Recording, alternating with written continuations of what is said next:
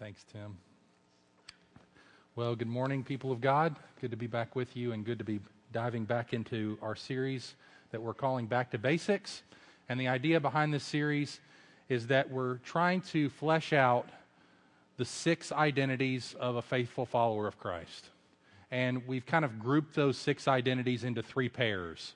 And the first pair, which we've already preached on, had to do with commitment. It had to do with commitment, first of all, to Jesus Christ and following him and obeying him and walking with him, and also commitment to his bride, the church, because we can't have the husband without the bride. Jesus comes to us and presents us to himself as a couple, so to speak. He says, If you take me, you're going to take my, my people. And so we commit ourselves to both Christ personally and to his church corporately. The second pair has to do with connection. And Sam, our youth director, last week spoke to us on the importance of families connecting spiritually through regular worship together. This week, I'm taking the second part of connection, which is all about the church connecting as a family. Okay, so we talked about families connecting spiritually, physical, biological families connecting spiritually. This week, we're going to talk about spiritual family connecting as family which is the church, and how the church is to behave as family, as a community. And then we've got two more coming, which we'll focus on in the coming weeks. So here's the goal of, of my sermon this morning I want to give you a biblical basis and also describe the benefits of the importance of joining yourself to a smaller group of believers that you have regular, close fellowship with. We call them at our church gospel community groups. They're called small groups. They've been called cell groups, care groups, Sunday school classes. I mean, it's been called anything. But the importance of smaller groups that know each other well, that relate to each other the way the Bible calls them to relate, for the purpose of what the Bible calls them to, re- to uh, relate to each other for. So we'll, we'll be talking about what those purposes are. So my goal is to encourage you toward that end and really to either stay meaningfully and actively engaged with the group you're already a part of, which many of you are. Many of you are, are tied in. I was amazed as I looked through our membership directory again this week of how many of you are, are attached to a group. But what I want to call you to is not just convenience, but commitment and conviction about it. I want it to go deep down into, into the warp and woof of your spiritual life. That it becomes not just an issue of, well, that's what the pastors invite us to do. That's what this sermon's about. We don't want to disobey our pastors. God calls us to submit to our leaders. See, that's just you owning a pastoral conviction. That's not you having a conviction about something. And we want you to, on the basis of Scripture, have convictions about the practices of the church, not just merely a sweet submission to pastoral leadership, which of course is encouraged in the Bible and commanded in the Bible, but that's not all that the Bible would encourage you to have. So, to stay meaningfully engaged in your community group, or if you're not, to involve yourself in one by joining one. So, that's my goal to encourage you to stay meaningfully engaged or to involve yourself if you're not already. So, my outline this morning is I realized as I was prepping this sermon this week, I'm like, man, this is so hard because I've got three sermons here. I've, I've literally, every point is a sermon. Uh, so, what I'm going to try to do is give you the greatest hits of those three sermons. So, literally, we're going to be flying this morning. I'm going to hit a lot of things, and hopefully, it'll be helpful. But hang with me because we're, we're not going to be spending long on, on a lot of these thoughts, which could be developed more. But I thought it more important this morning, for uh, the sake of our time together, that we get the, the whole landscape of things rather than maybe just drilling down in one area. So here's my three sermons in one. Here's the first point or sermon is the basis of community groups. And I'm going to talk about so, so, some biblical foundation for this idea and try to, try to give us some perspective on this from the Bible on why we, why we do this practice as a church. And then, secondly, I want to talk about benefits I want to talk about the good things that come into our life as a result of meaningful engagement with other believers. And then, third, I want to talk about some, some building blocks, some practical how to's. Um, so, those would be the three sermons. It's going to be one sermon, three points. So, here we go. Let's get into the first one basis for groups. Now, I've got five things here that I want us to think, think through from the Bible about why we as a church believe so strongly in a group's practice. Okay, and the first one has to do with who we believe God is. See, the idea of groups doesn't start with what is the church abroad doing? What's cool? What's hip? What's trendy? How about let's start here? Who is God? God, brothers and sisters, exists in eternal fellowship and community with Himself. We see that right from the beginning of the Bible. So we choose to base our group's ministry on a theological identity of God and being made in His image. From the beginning, God has existed as a community of being. In human history, God has revealed this community of being as Father, Son, and Holy Spirit, an eternal small group, so to speak. A trinity of being and relationship. There is one God, according to Scripture, who exists eternally as three separate, distinct persons. God is relational as part of his nature. Therefore, groups within a church are largely based on the concept of being made in the image of a relational God. Genesis 1 26 and 27 make clear that we're created in the image of God. And that image is relational.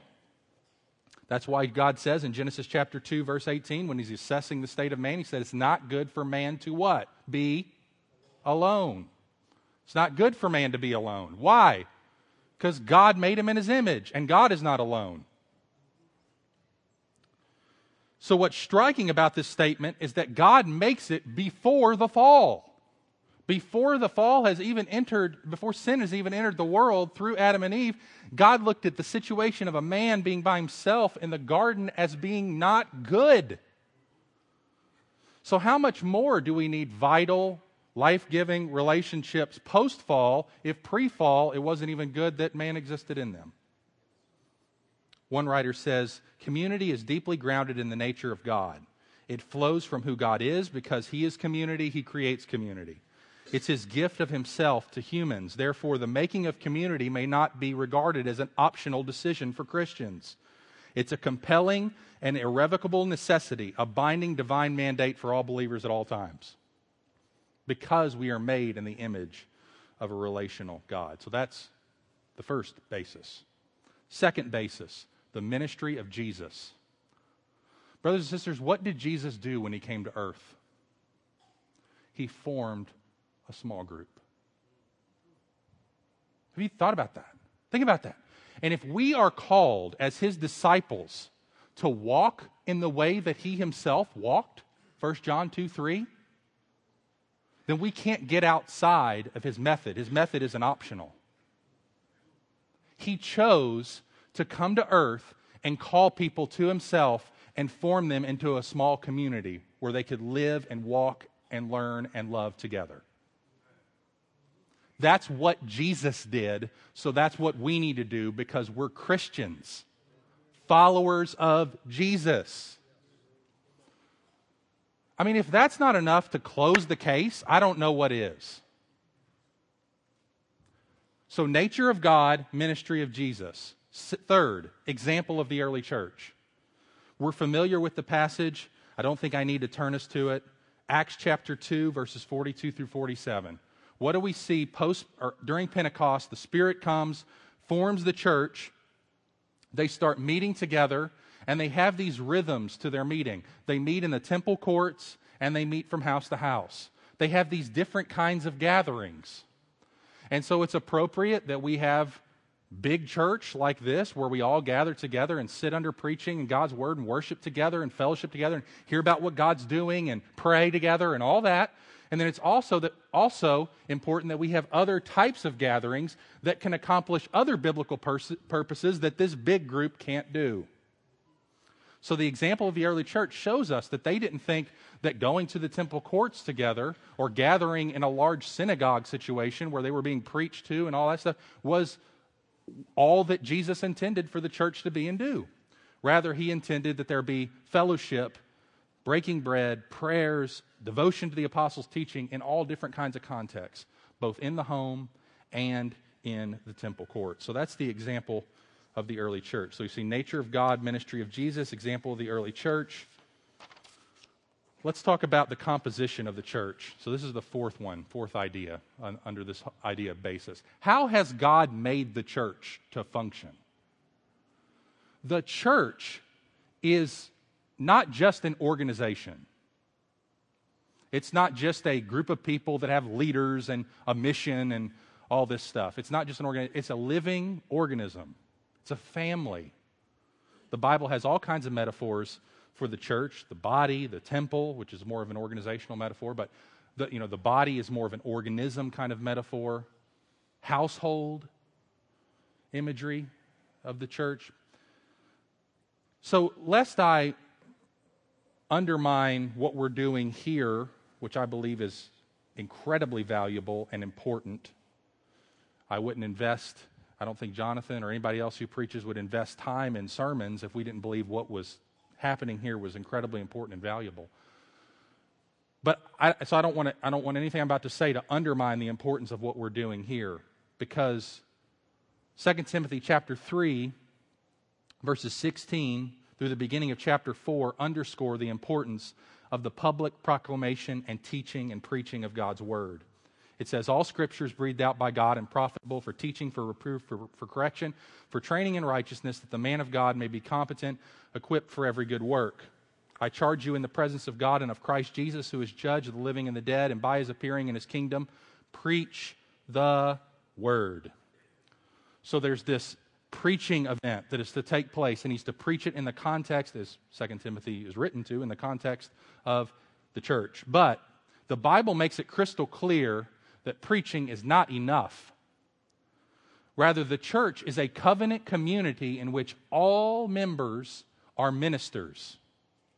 Did you know that all of you are ministers? Everybody, every single person in the church. Ephesians chapter 4, verse 11 and 12. And he gave the apostles, the prophets, the evangelists, the shepherds, and teachers to equip the saints for the work of ministry for the building up of the body of Christ. The Holy Spirit ministers to the body through each member of the body.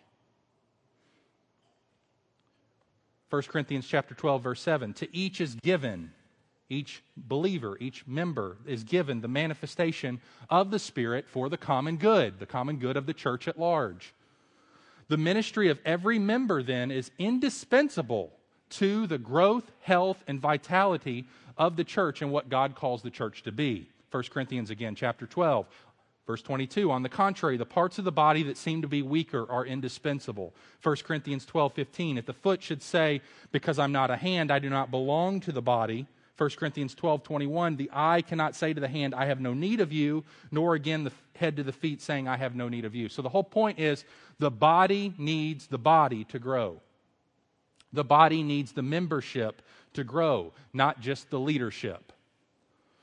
Leadership is critical, leadership is important, leadership is foundational, but leadership is not the main thing. The, the leadership is meant to empower the membership to build the body up. So, in order for all the saints, I mean, we have a limited number of saints doing the work of ministry here on a Sunday morning. It's limited. I mean, we're not having 17 sermons, you know, thankfully. Never get out of here then. The, the regular ones that already preach keep us too long. So, we, I mean, we're not having an innumerable group of musicians, you know. We're, we're not having multiple God at work segments where people are sharing, or uh, this ex- great extended prayer time. I mean, all that's critical and all that's important and all that's beneficial. It's huge, it's important. But it's limited in its scope. And so, the question we have to ask is if God calls us to lots of other things as a church, where are those things going to happen? Where are those things going to take place if they can't take place in the larger meeting of the church? And the reality is is that God calls all the other 50 plus one another passages to take place like loving and forgiving and serving and bearing burdens and encouraging and exhorting and praying and equipping and speaking truth in love and confessing and treating each other as precious members of the body of Christ and all that. All that's going to happen not in an abstract or superficial way, but in deep, face to face, life on life, messy relationships.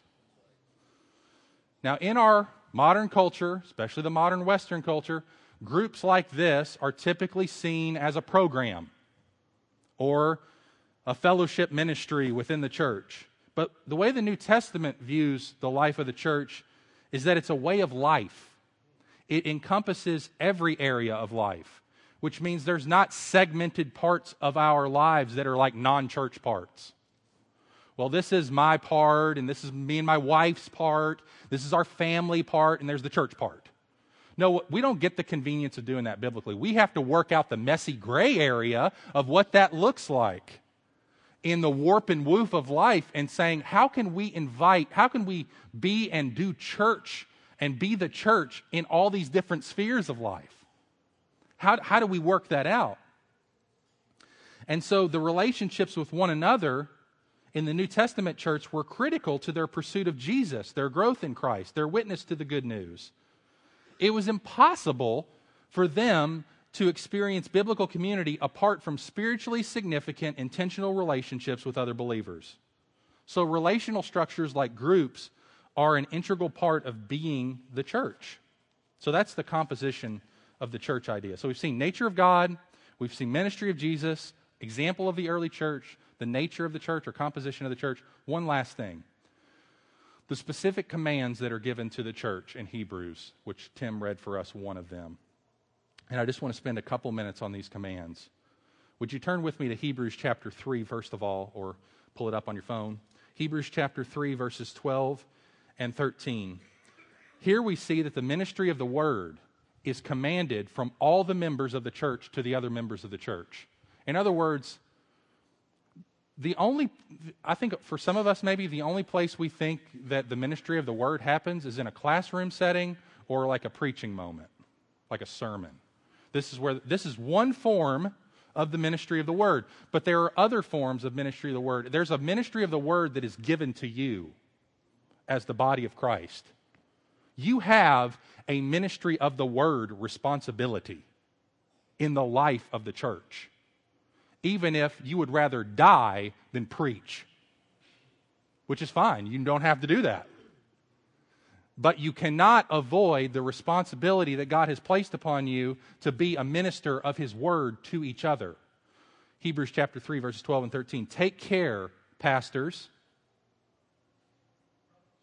Thank you.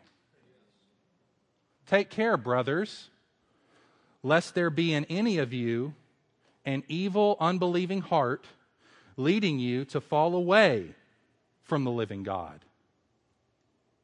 That's scary. That's scary. He's addressing brothers. And he's saying, These brothers, these professed Christians, these members of the church, could have within them evil, unbelieving hearts that would lead them to fall away from God, to turn their back on Christianity, to walk away from Jesus? How are we going to avoid that?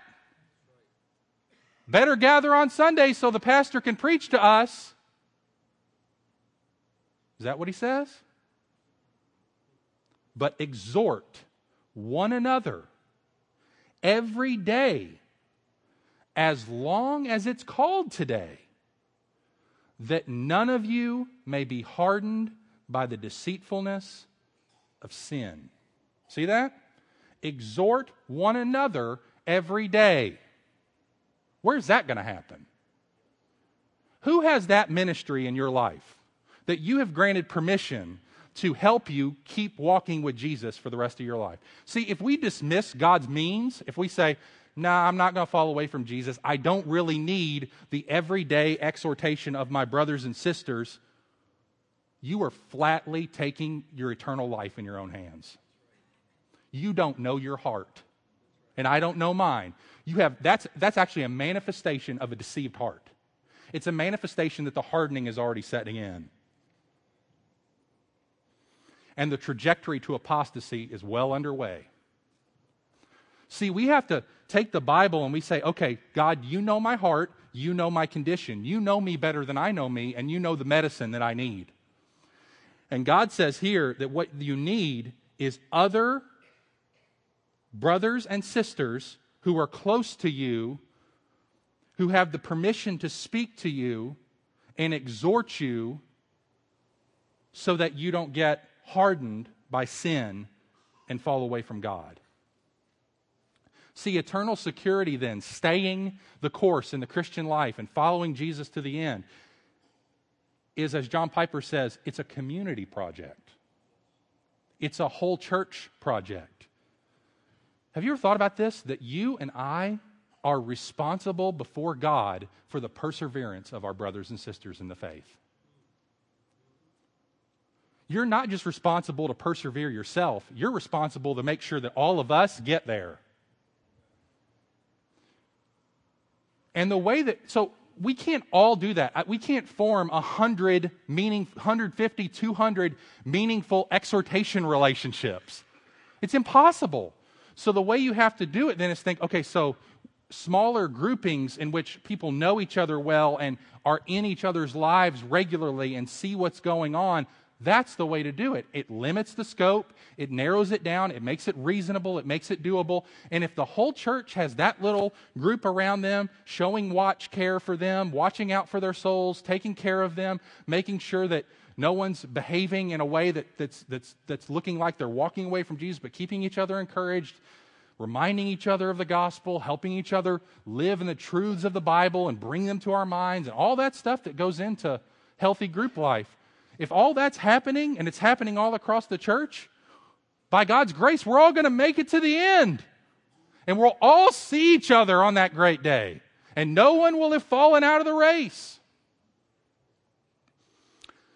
Again, the passage that Tim read for us, Hebrews 10 24 and 25, underscores this again. He says, Let us consider how to stir up one another to love and good works, not neglecting to meet together, as is the habit of some, but encouraging one another, and all the more as you see the day approaching. I, I, I was just, as I was studying this again this week, I was thinking, wow, how many times have I used this verse and thought to myself, well, if I just attend big church, if I just come at 10:30 on Sunday morning, then I'm not in this category of these people that say they neglect to meet together. That's their habit. It's not my habit. What habit is he talking about here? He's talking about a certain kind of meeting and a certain kind of habit of neglecting that meeting. The meeting he's talking about is a meeting where stirring up one another is happening, where love and good works are, doing, are being done, and where encouragement of one another is happening. It's talking about a smaller church meeting, if it's a small church in this situation, or a smaller grouping within a larger church meeting. Because the stirring up one another toward love and good works and the encouraging one another is not really happening here.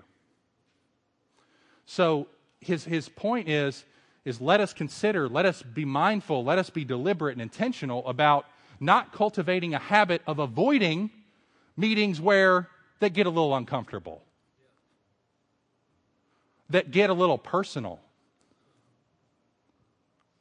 Let's not avoid those meetings because those are the meetings we avoid, right?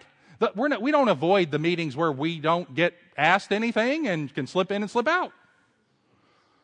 What we avoid is what if they know about this? Or what if I'm going to be have to speak into somebody's mess or help love somebody uh, through a difficult situation or so let me ask you a question is that your habit are you in this the habit of some here the more I meet with our community group leaders and ask them, how are your groups going? How are groups going? The more I'm seeing that we, we, we, are, we are conveniently given reasons why we don't meet. We just, uh, you know, it's, like, it's almost to the mindset like, we'll do it as long as nothing else is happening.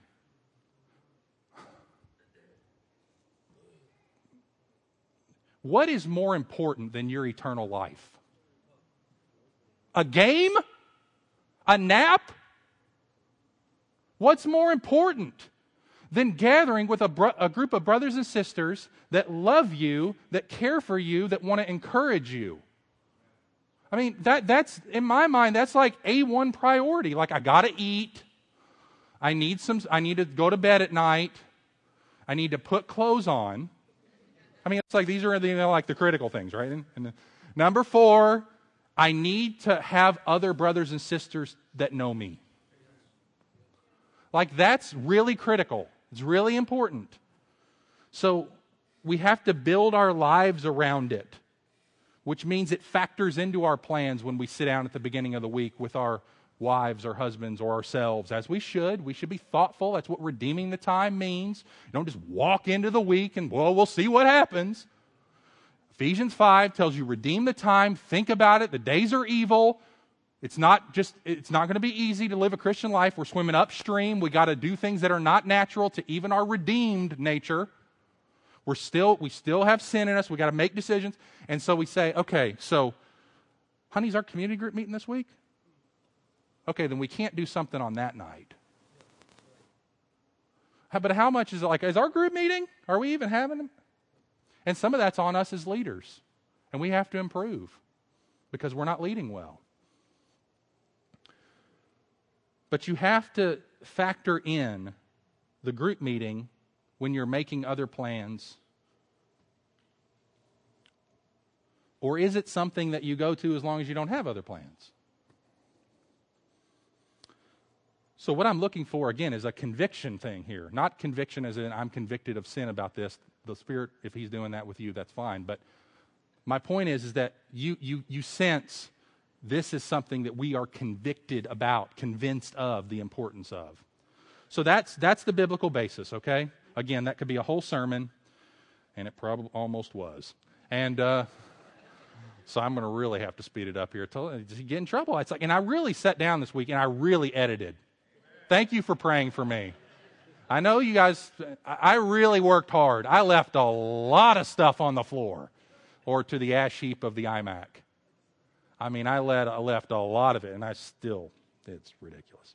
Okay, so those are the five bases. Let's go to benefits, okay? And because I'm weird and I have to have an acronym, I've got the five benefits in the word group. Ready, boys and girls? All right, number one, G, growing spiritually. Here's a benefit growing spiritually. As people have said often, life change happens best in, in circles, not rows. It doesn't mean that rows don't have a, an, an aspect of it. We're all in rows, it's good.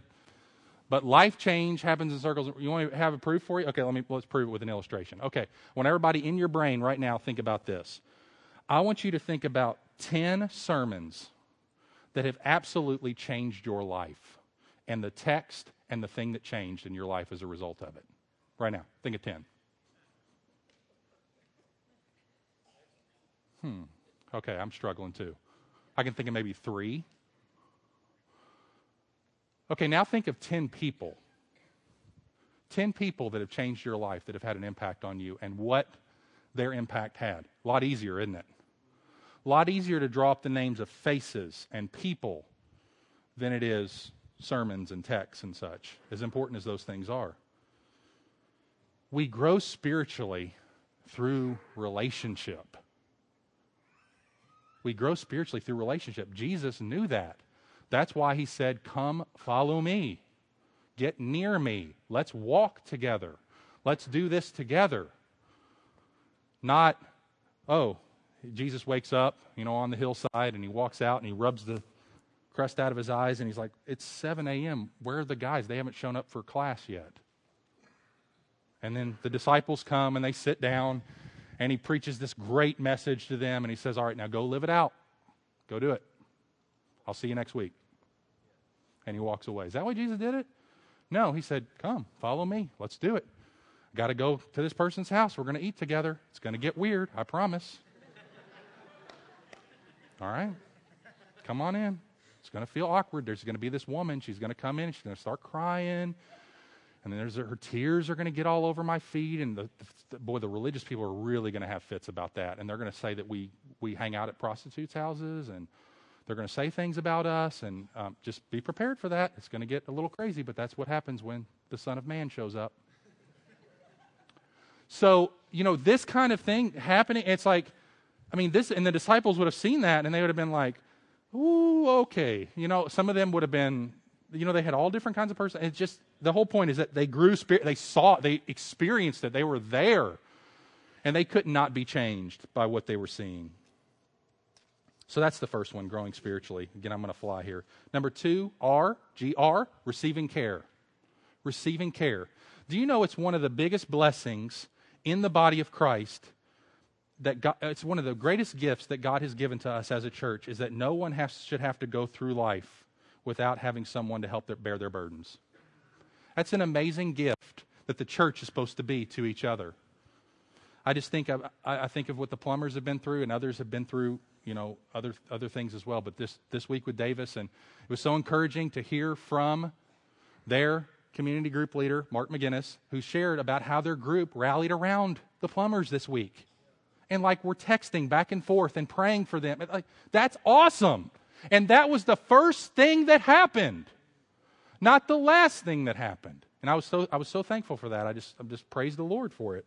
And I know it's happening in other groups as well, and it's tremendous. It's bearing one another's burdens. So, in order to obey, obey the law of Christ, we have to build close, trusting relationships. Otherwise, we don't even know what the burdens are that we need to bear, let alone have the opportunity to share their weight. And, it, and it's God's will that those burdens be evenly distributed across the congregation so that no one is responsible for all the weight of the whole church on their shoulders, but the church distributes the weight across itself. And therefore, we're bearing burdens and if that could happen in small, regular gatherings of believers where those people are known and cared for, that's great. What about James 5:16? Confess your sins to one another and pray for one another that you may be healed.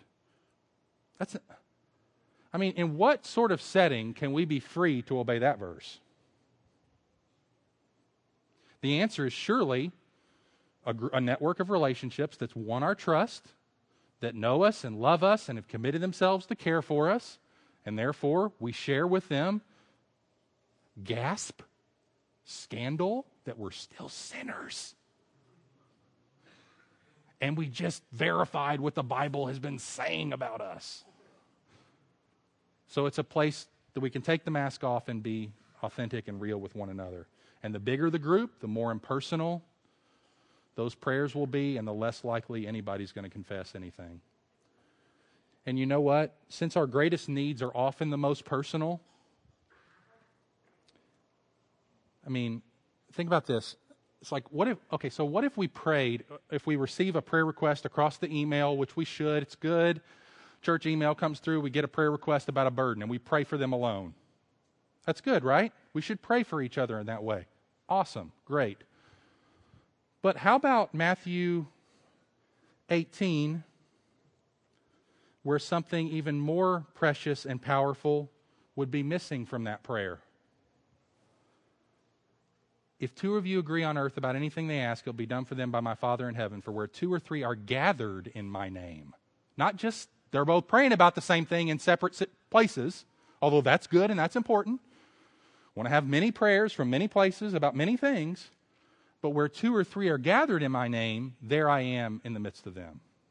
So we need, do we need further incentive to gather in a group for the upbuilding of our faith, the stirring up of love, than this? That as we share those burdens, as we pray together, uh, gathered in His name, that He's there.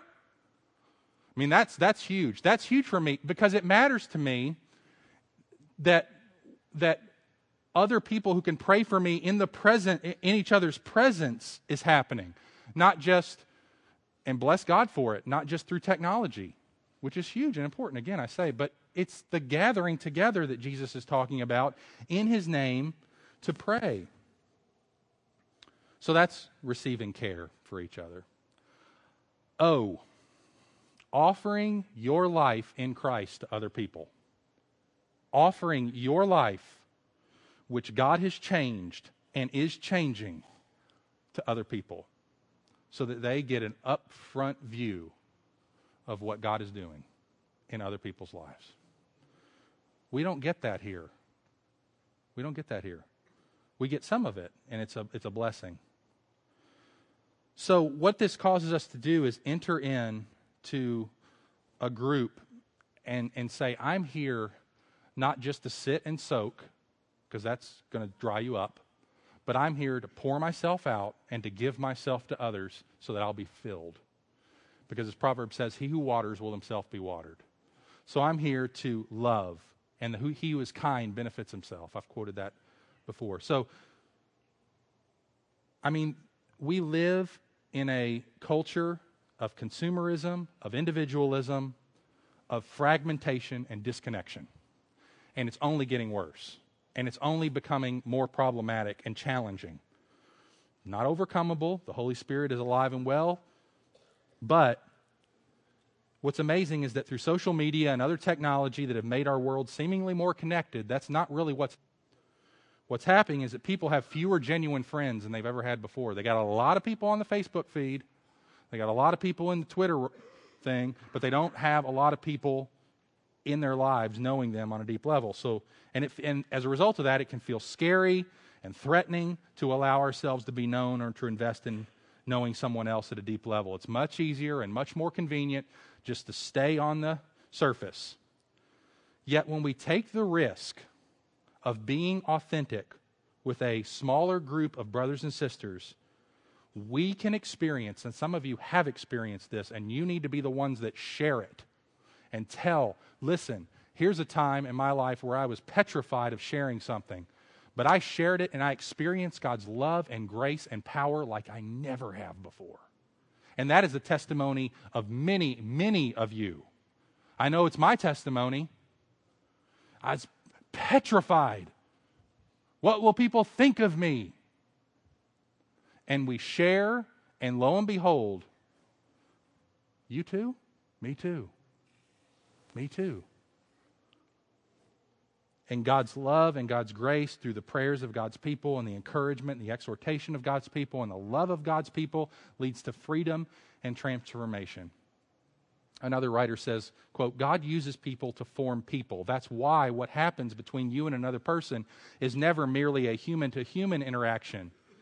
It's a human to human interaction with the Spirit and the Spirit longs to be powerfully at work in every human encounter. So we offer our life in Christ to others. Fourthly, we utilize our spiritual gifts. There's the U. G, grow spiritually. R, receive care. O, offer your life to others. U, utilize your spiritual gifts. See, utilizing your spiritual gifts isn't limited to serving in the nursery. That, that is, it's great. It's wonderful. We need it. Don't want to undermine that. Utilizing your spiritual gift is not being able to play the keyboard or play the guitar, play the drums, or preach a sermon or whatever. It has nothing to do with that. It has to do with these other kinds of less valuable, so to speak, less, less uh, big and glorious and obvious and, you know, kinds of things. It's like mercy and compassion and love and the discernment being able to, I mean, that is a precious, precious gift of the Spirit. Discernment, wisdom. Don't we need it? Our lives are lived in the gray areas. We have no idea what to do sometimes if we're seeking to be faithful to these various tensions in our lives and we're trying to make these decisions and it's like racking our brains. What do we do with this? and then you describe the situation, and a brother or sister with the gift of discernment just says, Hey, I think boom, boom, boom, boom, boom. And you're like, Whoa! They saw right to the bottom of that. That was so helpful. I mean, that is a critical ministry of God's Spirit that He wants to give and utilize in our church and that's present in this body. It's in this body. And I think it's, it's in you, perhaps. I mean, you don't know. We don't know until we start to do these sorts of things and the body can speak to it. And the body says, Brother, I think you might have a, a gift of leadership. I think you might have a gift of mercy. That looks like helps to me. Like the like you are so extremely thoughtful and helpful to people. And then what if we are able to position those gifts in such a way within the that and, and I, here's, what I, here's what I'm convinced of I'm convinced that God's sovereign. Are you convinced of that? And I'm convinced that the groups that are forming and that have formed are not there by accident. And God has stuff to show you in terms of spiritual gifts in your group. you would be amazed. And so we pray for that. We read scripture. We talk about those gifts. We, all that stuff. But God uses spiritual gifts to all believers, and these gifts are for the benefit of the church. And every Christian should minister to other Christians with their gifts. And this happens most naturally, most effectively, most purposefully within a network of relationships that exists. And at one level, I, I get that here's, here's, the, here's the level. The level right now that we're experiencing in the life of our church, I don't know if I have the gift of discernment. I highly doubt it. Ask my wife. Um, but what I, what, I, what I do think I see is that we're wrestling with the tension right now in our church in terms of big church, small church. Because we're big enough to be small. And so there's a lot of stuff that overlaps and that can, and that's great. And that's, that's something we can praise God for. But what, not everything, even presently, that's supposed to be happening in the church is happening in the church. So we've got to do something in the light of you know where we are with this tension and, and, and, and what we do with it. I mean, we're not responsible for the God adding numbers to us and all that stuff, and that's not the, the issue is faithfully stewarding and looking at the Bible and saying, okay, if God sends more people, if he brings more guests, if he saves more people, are we positioned well to care for them well?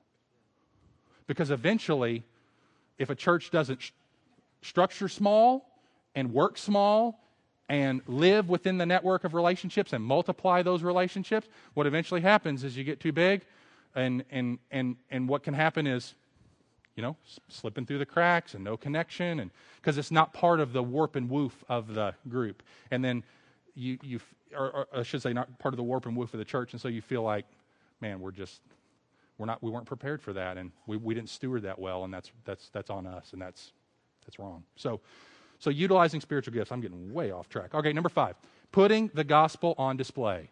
Putting the gospel on display.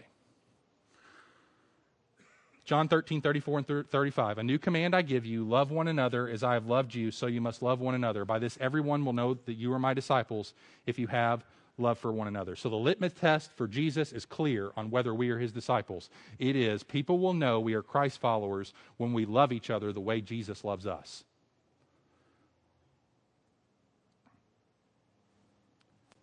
Francis Schaeffer says, Our relationship with each other is the criterion the world uses to judge whether our message is truthful. Christian community is the final and ultimate apologetic. So I'm saying, where, where is it more likely that people will, number one, be invited and feel comfortable, and two, experience the whole range of what the church is? And I'd say, well, there's no one environment that that can happen in, right? I would say it's important to gather as a, as a, as a, as a whole church together, and it's important to see those one another's and love lived out within a, a network of relationships. Because I don't know if, if, if, you're like me, this feels very impersonal. I mean, it is. It's imper- now what we're doing is not, but I mean the way we're doing it. It's impersonal. It's not relational. All that stuff. But where people can see authentic Christian love on display, where non believing friends, family, coworkers, neighbors are watching and deciding on the validity of the gospel by the way Christians are behaving. Say, wow, that person doesn't be, seem to be trying to put on a mask. Wow, that person doesn't seem to be consumed with themselves. Wow, look how helpful. Look how servant oriented. Wow, look, they look like they're laying their lives down for each other. Wow, it looks like they care about other people. Something's up. Something's up here and people say, okay, I don't know if Jesus is real, but I know that's real, and that's not explainable by human beings. Because all the human beings I know don't live like that. And that, it's that kind of community that's formed with God's presence there and God's people loving each other the way Christ has loved them, sacrificing for each other, serving each other, inconveniencing themselves for each other, because Jesus did that for us. He sacrificed for us. He inconvenienced himself. He left the glory spot for us. He came down to serve and not to be served. All that for our sakes. And so we demonstrate him. And when we are demonstrating him in those kinds of ways, people see and they take notice. Last thing, and I'm going to tick these off building blocks. So those are the five groups growing spiritually, receiving care, offering our lives to others, utilizing our spiritual gifts, putting the gospel on the play, display. Christian, is that not what you want? Is that not what you want to happen?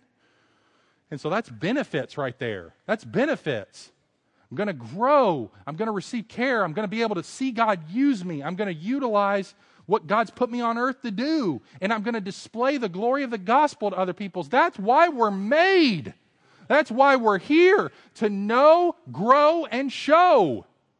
To know God, to grow in Him, and to display Him to others. And I would say if we don't have vital relationships with other believers where we're meeting together, that is likely not going to be displayed the way it needs to. So, the building blocks. Number one, it's got to be regular. We got to be regular.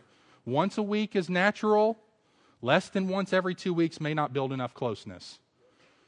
So, John Ortberg writes Spiritual transformation cannot be orchestrated and controlled, but neither is it a random venture. We need some kind of structure, much as a young vine needs a trellis. We need sails to help us catch the winds of the Spirit. All of us know the frustration of random, haphazard efforts that lead nowhere in spiritual life. We need a plan for transformation. And our groups are that plan, part of that plan. It's not the exclusive part of that plan, but it's an important part. Secondly, they need to be authentic. They need to be authentic. I have no acronym for these, by the way. You should, should feel good about that. I'm not a slave to anachronistic preaching. So be authentic, right? Here's an, here's an example from um, from a book I read recently. It says, My wife and I were doing the busy bee clean of our house one Tuesday late afternoon before small group showed up. We had about 45 minutes before the first couple could knock on the door, so we were feverishly dusting, scrubbing, and straightening. Anybody been there? I have. We're getting ready to be there this afternoon, unless the Houstons and the House, well, Houstons aren't coming, but the Houts or anybody else wants to come over and help us, which we'll get to in a second. No, I'm just kidding. So we were feverishly dusting, scrubbing, and straightening. When the busy B nightmare happened. Someone knocked on the door. I looked at my wife and our faces dropped. Hoping it was just the UPS guy dropping off a package and bolting back to his brown truck. I unlocked the door, trying to get a peek through the crack as I opened so I could prepare my heart. Oh, hey guys, you're early. I said to the group members who were beaming. Oh, we are? We thought we were 15 minutes late. When does group start? They were early and my heart sank as I realized we were nowhere near ready. I watched as their eyes scanned the room, realizing they were quite a, a bit early. It was embarrassing for me. We're glad you're here, but you're going to have to excuse the mess. We're not quite done cleaning yet. Don't mind that dust bunny, or the pile of mail, or the cups in the sink.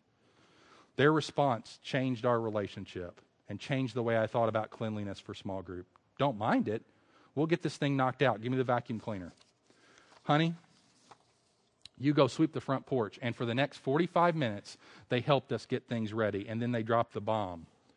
We were just glad to know we're not the only ones whose house isn't perfect all the time. Isn't it a relief when you see someone else's house that isn't perfect? Is it it's like a reminder that you're in the clear, especially when that house is your pastor's place. And it is. And come on over and help if you want to. So, this story is a picture of the kind of vulnerability that's necessary to do life together with people.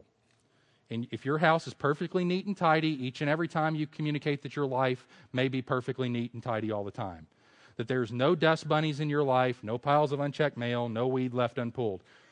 Through your perfect facade, you give the air of a perfect marriage with perfect children, of a life with a perfect job, and a perfect life of holiness, and that's dangerous ground to stand on.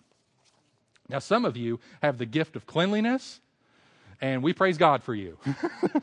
there, there's several of them in our church. I don't mean to, I don't mean like you need you're unfaithful.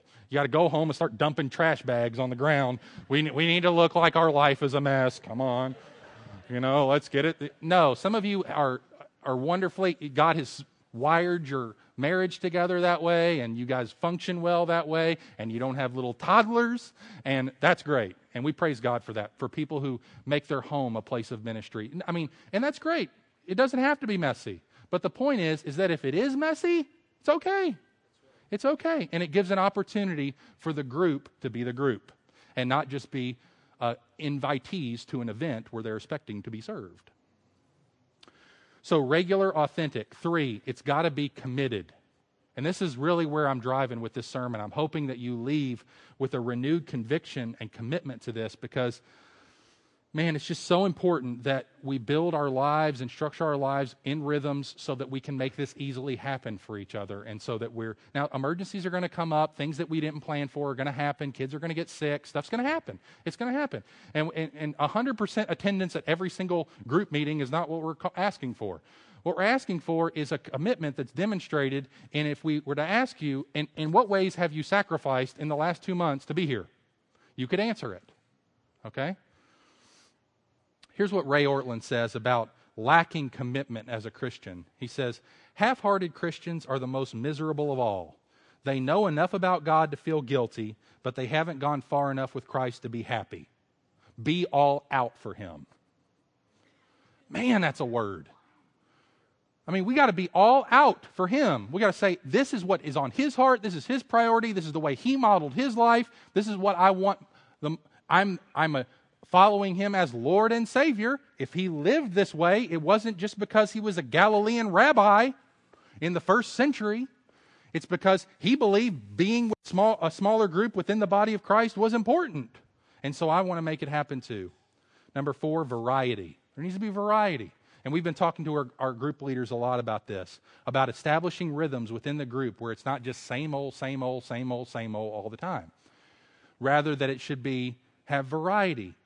There can be gatherings where we seek God in prayer and worship together and study the Bible together and talk about Scripture, talk about our lives. That's great. There can be gatherings where we have fun and guests that do unspiritual things like bowling, you know, and, and having fun with each other and enjoying each other, going to a park or hanging out or, or just, just enjoying something together. And then there's times where we serve together and we see a ministry happening and we say, hmm, I think our group could get involved in that. And we do it. And so just having those sorts of rhythms where you're not just doing the same sorts of things. And then finally, and lastly, and closingly, there needs to be ownership. Ownership. And that means not just ownership on the part of the leader, which is important, but ownership for the group within the group itself. Which means that if the leader doesn't show up, group's still meeting. Okay? Group's still meeting. How many of your meetings hinge on whether or not your leader initiates? It's just a litmus test for how much the group is owned. Okay? So I'm just I'm just throwing that out there. So I think we need to have ownership and that everyone has a role to play. It's like, okay, so who's going to coordinate meal? Who's going to coordinate discussion? Who's going to coordinate fun? Who's going to coordinate serving? And we all kind of pitch in and have this happen together. So ownership. I told you, sorry, you guys have been so gracious. Three sermons in one. It was it was a small miracle. And um, but I just, I mean, I, you all know I'm passionate about this. I care about this. Um, it's not the only thing I care about, really, but it is something I see so, as so central and important in the life of our body together. So let's pray together right now, briefly, that the Lord would take us a step further and uh, make it happen. By the way, if you're not here, if you're here and you want to get plugged in, we want to help you get plugged in. You can speak to any of us pastors. You can speak to Pastor Jonathan. You can speak to me. You can speak to anybody, uh, any, any uh, friend you have here, anything like that, and we'd love to get you um, plugged in. We're working on a plan to get it more systematic, but it's not quite there yet. Thank you guys for coming up without even asking. That's owning it. All right, let's pray together. And we will respond in song and giving as well. Father, we thank you so much for the opportunity this morning to worship you and to gather together as your people, to sit under your word, to be instructed, to be encouraged, to be equipped. And we ask that as we move out of here, that we would take something from what has been said, all this that has been said this morning, and, and, and touch us in one particular area and, and, and, and help us to, to take one step in, in a new direction as a result of that, to, to, to renew our obedience in some area and to see you and watch you work in and through us. We thank you that we get the privileges that we get. We thank you that we get a family, a new family that we are a part of. We thank you for every brother and every sister in the family of God, especially in this local assembly and especially among those we know the best. We pray that you, no one in this, in this community would be without close friends who know them and love them and care for them and speak to them. May, may, that, may that not happen. Um, but may everyone have those whom they can grow together with, receive care from, offer their life to, utilize their spiritual gifts with, and put the gospel on display together. We ask this in Jesus' name. Amen. Amen. Let's stand.